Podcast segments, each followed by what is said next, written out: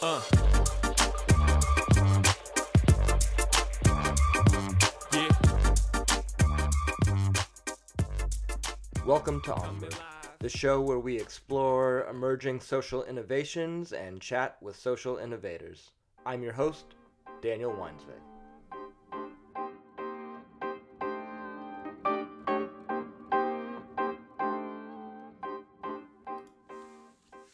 Last season, we were joined by Dr. Alex Kahana. He helped us explore the healthcare systems globally and really highlighted that there is a lot left to be desired when it comes to how healthcare is distributed and delivered around the globe in all different contexts. He also talked about how in the United States we have a particularly compromised system. The more we spend on healthcare, the worse our health outcomes are. Mo money, mo problems, as the notorious B.I.G. would say. So while we do have some amazing capabilities when it comes to, you know, pharmaceuticals and biomedical advancements, as a whole, the US healthcare system is fractured and it's failing. While our politicians debate the merits of making, you know, minor tweaks to our healthcare system, one nonprofit in Northern California is making huge strides in dramatically changing health outcomes. And in the process, they're saving governments, insurers, and patients millions of dollars. Ceres Community Project started out as a small effort to support a small community's health and food security challenges. But along the way, they discovered the power of their model and the impact of their work that it was far greater than initially envisioned. Now, 10 years after Ceres' conception, they're helping craft state and federal policy to reshape the role of nutrition in the healthcare conversation. Today, we have with us Cathryn Couch, the visionary, the founder, and the executive director of Ceres Community Project. In this conversation, we're going to explore the innovative work that Ceres is doing, the enormous impact they're having, the challenges to shifting the healthcare and food dynamic in the US, and also the exciting road ahead.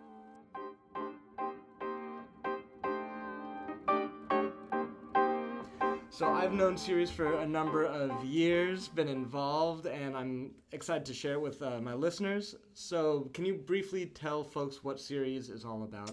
Sure. So our primary work is we provide about 100,000 100% organic meals a year to mostly very low income people mm-hmm. who are dealing with the health crisis. All of those meals are made by teens. Um, we run a youth development program that pulls teenagers from about 60 schools in two counties into what we call soil to community food systems education and leadership development. So they learn how to grow, cook, and eat healthy food, and they learn about the food system movement and um, and become change agents in in forwarding that. Um, that is our core work. We do that. We run that program in um, Sonoma and Marin counties through three program sites, through three commercial kitchens, and two organic gardens. The second area of our work is over the last um, eight years, six, eight years, we've trained um, just over a dozen communities around the country and now Denmark to replicate that model. And we run a national affiliate network um, of those programs and support them in growing their work in their community. Um, and then the third area, um, which we've been moving into over the last couple of years, is policy and advocacy work in um, three areas. The first is um, integrating food into healthcare as a reimbursable medical expense. The second is promoting organic and the and the um, food and environmental and public health benefits of organic agriculture.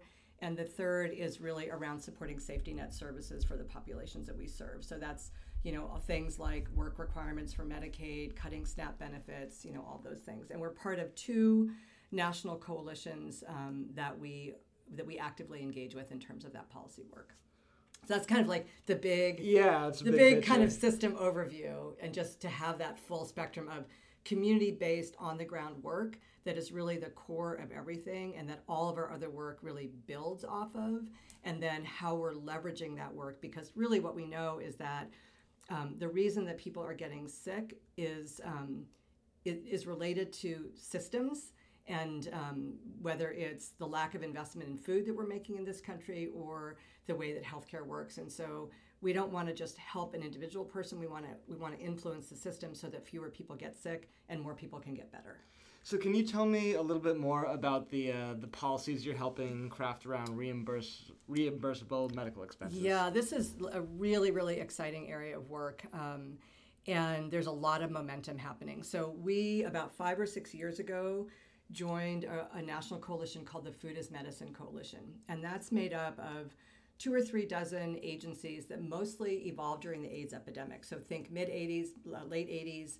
Um, when the AIDS epidemic was taking off, and um, and many many um, victims of AIDS were shunned by their families, were alone, and these programs started to provide food and comfort to the, these people. And w- what they learned really early on, which I think is just fascinating it, and not surprising, is when AIDS patients are well nourished, their viral load goes down and they are less likely to transmit the virus. Huh. Uh, so now take that in. So AIDS is an infectious disease. Right.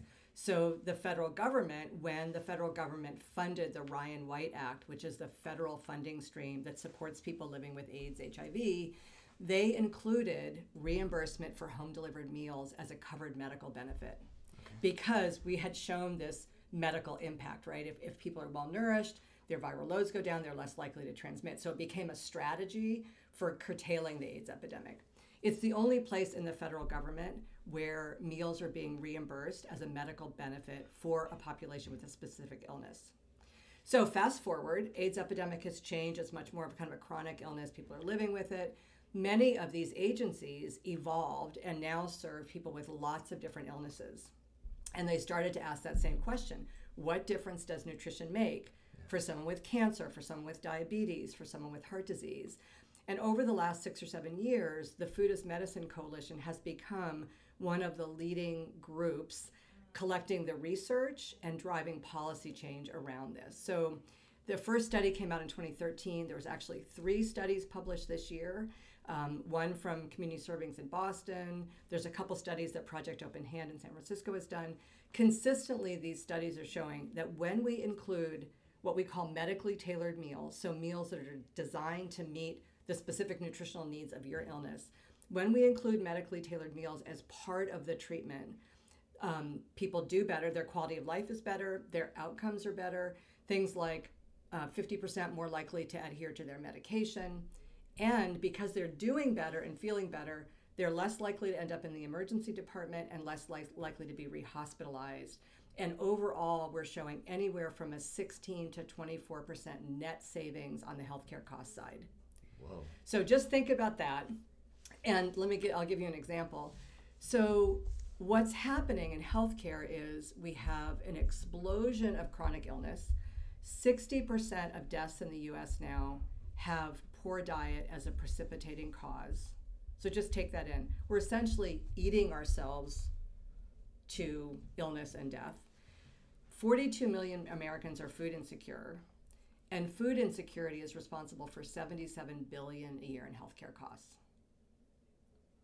So what that means is we are radically underinvesting in healthy food and we're paying for it on the healthcare side. So and the the other the other issue, the other thing that we've we've discovered over the last five or six years is that only about 10% of your health outcomes are related to what happens in the doctor's office or the things that your doctor can prescribe for you. Mm-hmm. 30%, 10% of is, genea- is, is genetics. Um, so the doctor's office is no more important than your genetics. 30% of your health outcomes are related to the choices you make every day. That's the good news and the bad news. That's exercise, diet, intake. happiness, all those uh-huh. things. But 40% of your health outcomes are related to social determinants of health, i.e., the things that limit those choices for you. So if you're poor, if you're homebound, if you don't have good access to transportation, mm-hmm. all, all of those things constrain the set of choices that you can make right? So 70% are the choices you make and the things that constrain those choices. So what healthcare has realized is if we're going to address chronic illness, we have to start looking outside the doctor's office. Yeah. We have to start talking about um, asset building, financial asset building, home ownership, job training, transportation, literacy, food, all of those other things. Within that broad conversation about social determinants of health, one of the things that we find is food is really cheap. It's much more easy to implement than a housing program or a financial uh, asset building program. Right.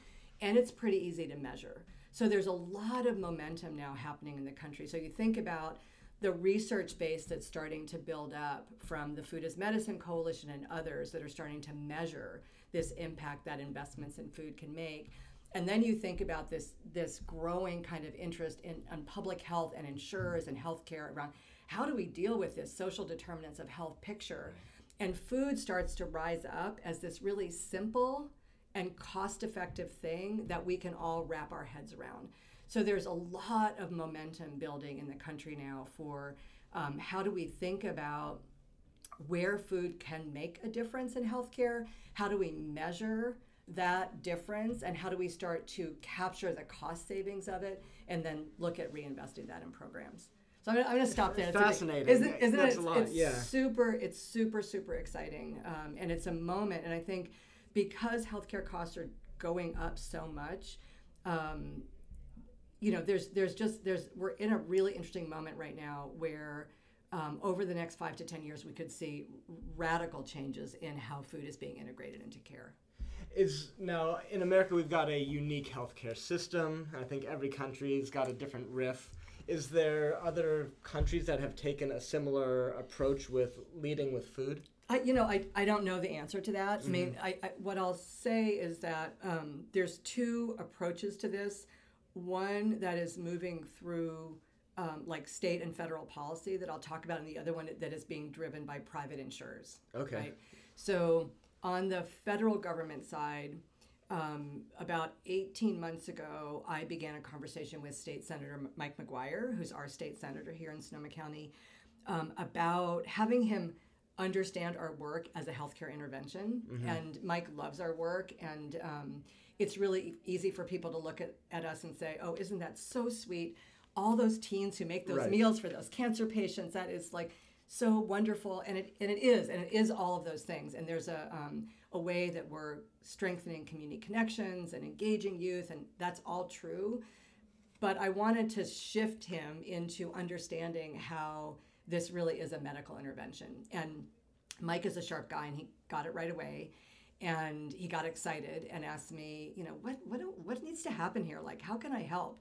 And one of the big things is that most of the research studies that have been done are one agency in one location there's not been multi agency studies or statewide studies. And so I said to him, we need bigger research studies so that we can extrapolate from them and so that people can look and say, oh, wow, if it made this difference in these seven counties in California, then it's something we should look at. Yeah. So I came back. We had a meeting two hours, two two months later, and um, he basically proposed to me that we ask the California legislature for $9 million to do a statewide study. And um, I was really new to the whole political thing. I was like, sure, Mike, if you think that's the, you know, I had no idea whether is that whether Have that was even viable. Federal or statewide funds before? Um, just just through one grant program. Okay. So anyway, it was it was like I had no idea whether that even made sense. And his second question, his his question to me was, do you have colleagues around the state? Well, California is the only state that has actually six medically tailored meal providers that I know from the Food is Medicine Coalition in San Diego, LA, Santa Clara, San Francisco, and here. So I put a coalition together, um, and and frankly, because we covered all of San Diego County, all of LA County, all of San Francisco, all of Alameda, and all of Santa Clara and Sonoma, we had most of the major decision makers, both on the Assembly side and the Senate side, in California in one of our districts. And lo and behold, between the end of February and the end of June last year, we actually pulled it off and we got the California legislature to commit to 6 million over 3 years to do the first statewide study within the Medi-Cal system. So this is coming back to coming back to federal and state policy. Yeah. So this is the first study that's been done in the Medi-Cal system. And so over the next 3 years, a thousand Medi-Cal patients who are, of course, all very low income, who have congestive heart failure, will, which is a, you know, it's a chronic illness. People are not going to get better from it. But nutrition can make a huge difference because what happens is these patients who don't feel well, often can't stand for very long, or are coming in and out of the hospital, end up eating processed food. It's very high in salt. They mm. retain fluid. It puts pressure on their heart, and they end up back in the hospital. So we will be testing a 12 week um, medically tailored meal and register and nutrition education intervention. So they get all of their meals for 12 weeks and four visits with a registered dietitian to learn mm. why different kinds of food can make a difference for them. And then the research team will go directly into the Medi-Cal claims database and compare this thousand people in terms of their their um, stats, but also their utilization of healthcare compared to 4,000 similar patients who don't get the intervention. The goal is to drive policy change to start in California and, and be able to show that this $6 million investment potentially can save 12 million right, right. on the healthcare cost side and use that cost savings to drive policy change so that this would become a standard reimbursable expense within Medi-Cal in California. And then we expand from there and we say, okay, now let's look at diabetes or now let's look at you know, yeah. something else. So that's happening. And then just quickly on the federal government side, there there's a, a through the Food as Medicine Coalition and some other things, there there's work being done to look at language changes in Medicare, language changes in Medi-Cal that would allow home delivered meals to become a reimbursable expense in certain situations. And then we, we drive it from there. And that simple uh, tweaks to the language in the policy that'll open this up. There's some things that be, be, can be done in what's called administrative language, which uh-huh. would require going through um, uh, going through the legislature, and then there's also some um, mar- what are called markup bills that are being created, which are basically is legislative language that's ready to get plugged in when there's an opportunity uh-huh. um, to start to drive change. And and there's conversations happening at all levels in DC around food as medicine. And again, building on this research base that's essentially saying people do better and it costs us less money when we include food. And that's really the bottom line. Right. Which is not rocket science, but if you're going to drive policy change, you've got to have the dollars and cents, yeah. right, to show yeah. that. So, yeah. The work that you've done is incredible. That's in the uh, the front mirror is incredible, yep. and so you've done this all in a relatively short period of time, yep. given how long Ceres has been around as an organization. So I want to kind of pivot our conversation yeah, to absolutely. focusing on how you've been able to effectively scale this nonprofit. Yeah, thank you. So we're um, we're just a little um, under 12 years old. We'll turn 12 at the end of next March, and um, we're I think we're really we've really been blessed. We've had a, we've had a lot of, of st- communities starting with our community support. Mm-hmm but also a lot of um, support from outside of this community for the work that we're doing. And I think um, I think there's a couple reasons. Um, one is the engagement of youth. Obviously, not uh, um, not just youth, but the fact that we we really have tried to take a holistic approach to community health. And you know, one of the things I like to say is that um, there's a lot of things in our health that are out of our control and two of the things that are in our control are really our, our relationships with food and healthy eating and our relationships with one another.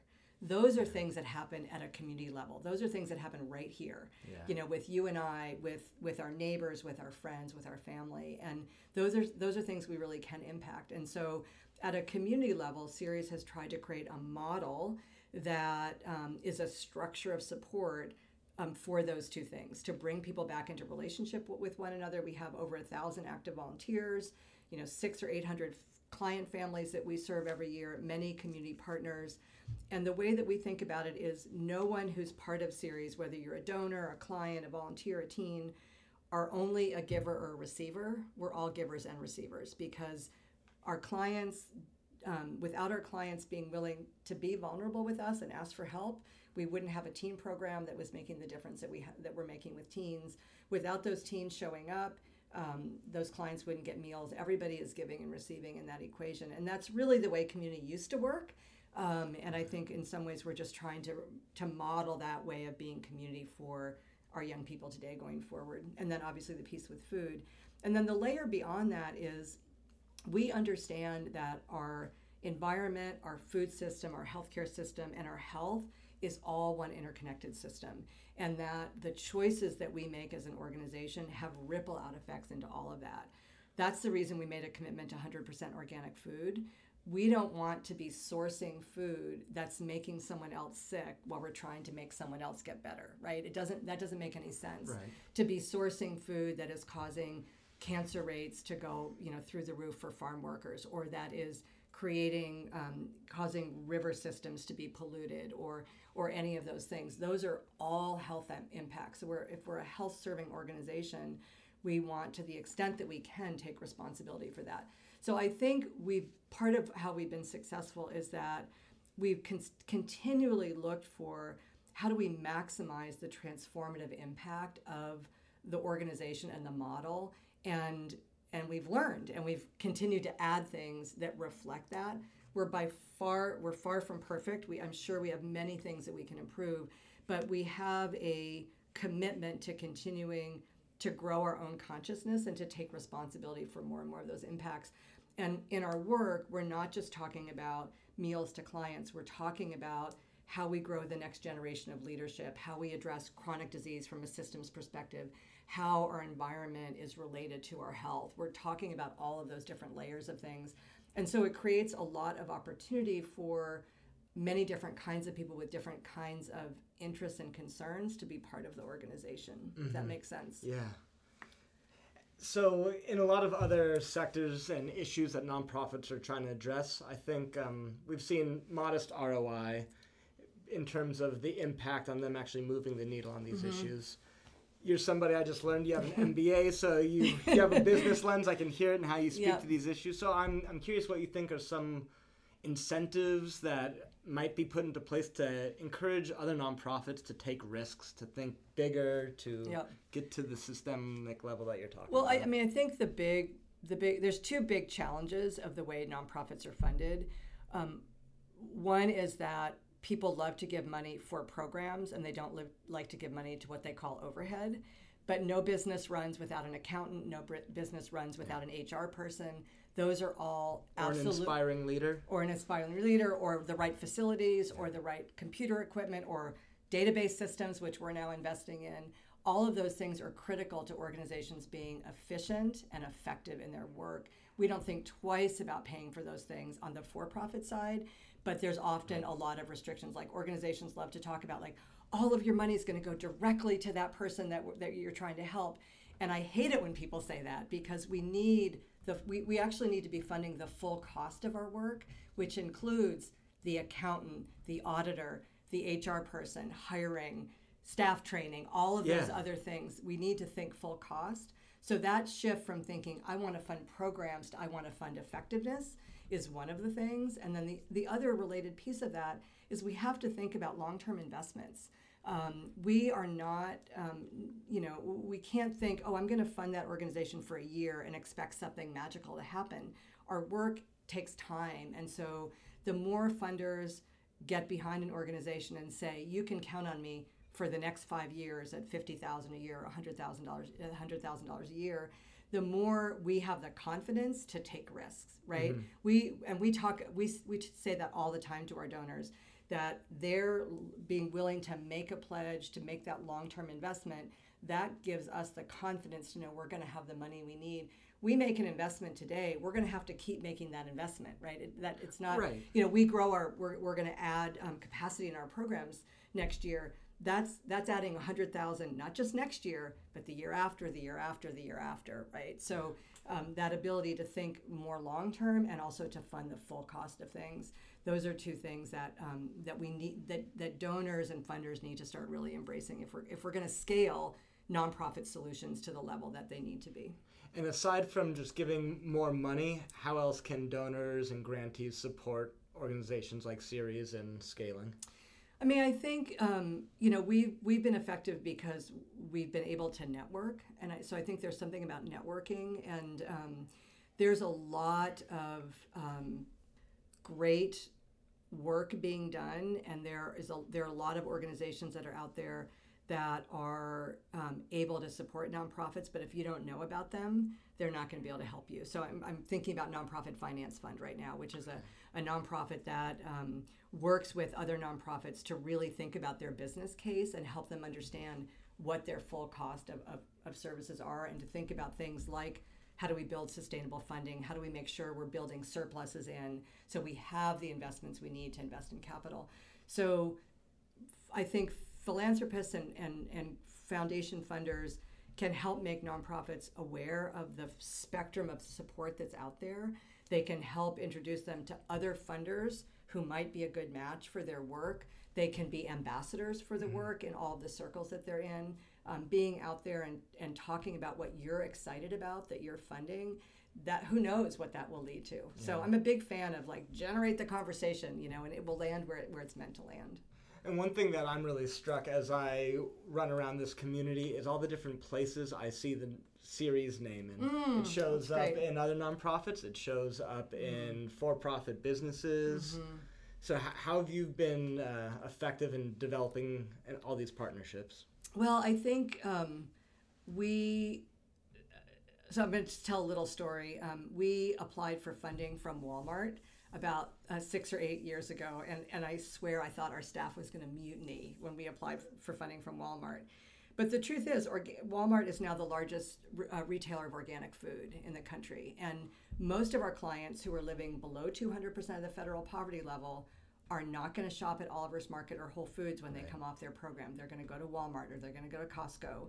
And if we're going to change the food system, we need all the players to be moving forward. None of us are perfect. Ceres isn't perfect. Walmart's not perfect. Whole Foods is not perfect. Oliver's not perfect. N- none of us are perfect. We need everybody on that spectrum. And I think we've taken that approach. Um, and uh, because and we found the um, the places where we can make connections with a broad range of, of for-profit and um, and foundation partners, and we've invited them to be part of our work. So we're funded by Andy's Produce, Oliver's Market, Safeway, Costco, Walmart, Whole Foods, that full spectrum, and a bunch of natural foods companies, and you know, a bunch of wineries, and you know, whatever whatever that is. And we, we've we've found that spectrum. But the truth is, if we're going to change the food system, Walmart or McDonald's, frankly, making a decision to not carry chicken with antibiotics drives change in the industry, um, and we need those big partners to be stepping up and I'm, I'm glad you mentioned that. What, what are some other uh, initiatives or food based policies, actions that are being implemented that are inspiring you, that are giving you hope? Well, I, I, the work that we talked about earlier in terms of healthcare reimbursement um, is is super exciting to me because, you know, a, an organization like us is never going to be able to raise enough money to feed everyone who needs it, nor can Redwood Empire Food Bank. But if Humana starts deciding that they're going to invest in food support for low income members of theirs because emergency department visits go up by 27% the last week of the month for Medi-Cal patients because they run out of food, then you're driving system change in a way that none of us as individual nonprofits are going to be able to do. So I'm super excited about that. The other thing that I'm really excited about is um, CCOF, the California Certified Organic Farmers, which are the largest certifier of organic farms in the world, um, are developing a policy platform around scaling organic agriculture in California. And um, this is the thing that's exciting about this. California, we have the potential to do that here. Um, there's the listening for it, there's the political support for it. Um, but organic agriculture um, impacts a lot of things that you might not think about. So think uh, obviously climate mitigation, um, soil health, the nutrition in food. But think about this one organic farms employ more year round labor. When farm workers have year round labor, they're more able to be stable and their kids are more likely to stay in school and graduate from high school. High school graduation is the number one predictor of lifelong earnings and health. Hmm. So that's an outgrowth of growing organic agriculture in the state. So it's about jobs, it's about poverty alleviation, it's about climate mitigation, it's about more nutritious food, it's about fewer environmental pesticides. it, it can be about all those things. And um, we we are we're really really excited about what CCOF is developing, and we're going to be we're going to be partners with them on, on driving that agenda in California. Wow. Yeah. So so much exciting works, know, and so awesome to, to hear about this. Yeah, yeah, um, absolutely. So, a- any final words, calls to action for folks who aren't hip to Ceres or this work? Well, I mean, obviously, it's, you know, we're coming to the end of the year. It's a great time to give. If you are inspired by what we're doing, um, please go to our website. There's mm-hmm. lots of information there. It's www.ceresproject.org. Um, and please feel free to reach out to me if you want to know more about the policy and advocacy work we're doing. And I think just um, just I think uh, the thing that I'd like to say is, you know, realize there is so much really good work and really exciting work happening in in every sector.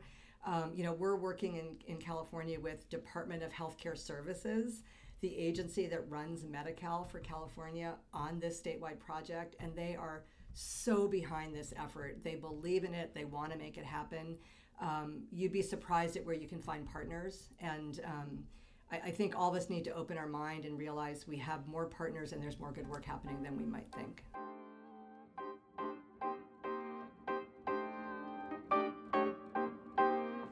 I've had the opportunity to hear Cathryn Couch speak privately and publicly many times throughout the last few years. Each time I am so struck with the passion and knowledge she brings to the work that her and her team does. While a majority of the people that we've had on the show throughout the last few months have all been operating in the private sector, I felt it was a very important story and narrative to tell, and I'm glad that Cathryn took the time to come on and explain their model there's so much that we can all learn from what Ceres is doing and how they're going about it. Most notably is their focus on influencing systems. They've been so effective at influencing these systems because they have been radically collaborating. And when I say radically collaborating, I mean tapping into what we might consider very unlikely allies. Throughout this conversation, I kept thinking how important the words that Cathryn was saying are. So much of our healthcare conversation right now revolves around insurance and doctors and hospitals and pharma. But food? Community? The conversation about health outcomes, which is really at the crux of what we're talking about, is impacted far more by our day to day habits and activities than the larger medical industrial complex that we now dub as modern medicine. Without a doubt, Ceres is a game changer. From the farms that participate to the youth that participate to the patients that receive the meals, every stakeholder in the Ceres system is benefiting and has the joy of giving built into Ceres's model. Throughout the coming months and years, I have no doubt that Ceres is going to grow and scale wildly. Their impact is being felt around the region for sure and around the state undoubtedly. And I think in the next few years, we're going to see some of the impacts of what Cathryn was speaking to regarding federal policy. I hope this episode proved a nice teaser to the idea that food is medicine, that community is medicine, that reinforces the conversation that Dr. Kahana and I had a few months back that the cure to isolation, the cure to disease is connection, embodied by what Ceres is doing. So, really, I encourage you learn more about Ceres. Check out this model and other organizations that are replicating this model in your geography. If you go to www.ceresproject.org, that Ceres C E R E S, project.org, you can learn more about Cathryn, her teams, her programs, and their impact. A big thanks to my buddy Jay Lately for providing the music and the sponsorship of the Onward podcast. Jay Lately is a hip hop artist out of Oakland who dedicates his time to enriching the lives of youth in Oakland and around the states through his music, through his words, and through his poetry. interested in sponsoring the podcast yourself, get at me. dweinzveg at gmail.com. That's D W E I N Z V E G. And last but certainly not least, a huge thanks to all my listeners, all my followers, and all my supporters. Make sure to subscribe to Onward at soundcloud.com backslash onward. Find us at the iTunes podcast store or Anchor FM. And if you would be so kind as to leave a review, a little words, a few stars go a long way. Thanks for tuning in to this episode of Onward. Until next time, onward and upward.